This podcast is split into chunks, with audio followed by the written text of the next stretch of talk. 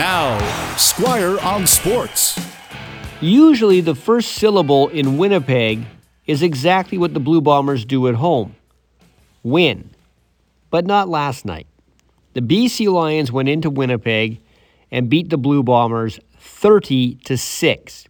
That's the first time a West Division team has won in Winnipeg since 2018. And how did the Lions do it? With great defense. Now, they shut out Edmonton the week before. First time the Lions have had a shutout since 1977. But that was against the Elks. The Blue Bombers had scored 87 points in their first two games. BC's defense went in there last night, sacked Zach Collaros seven times, and held the Bombers to no touchdowns, only two field goals. So that means in the first three games this season, the BC Lions defense has only allowed a touchdown in week one in that win over Calgary.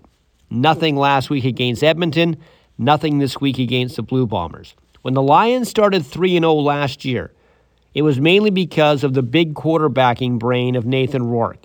This year, they're 3 0 again, but now it's because of their defensive play.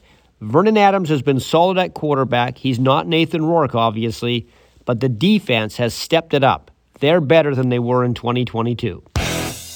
Squire on Sports on 980 CKNW.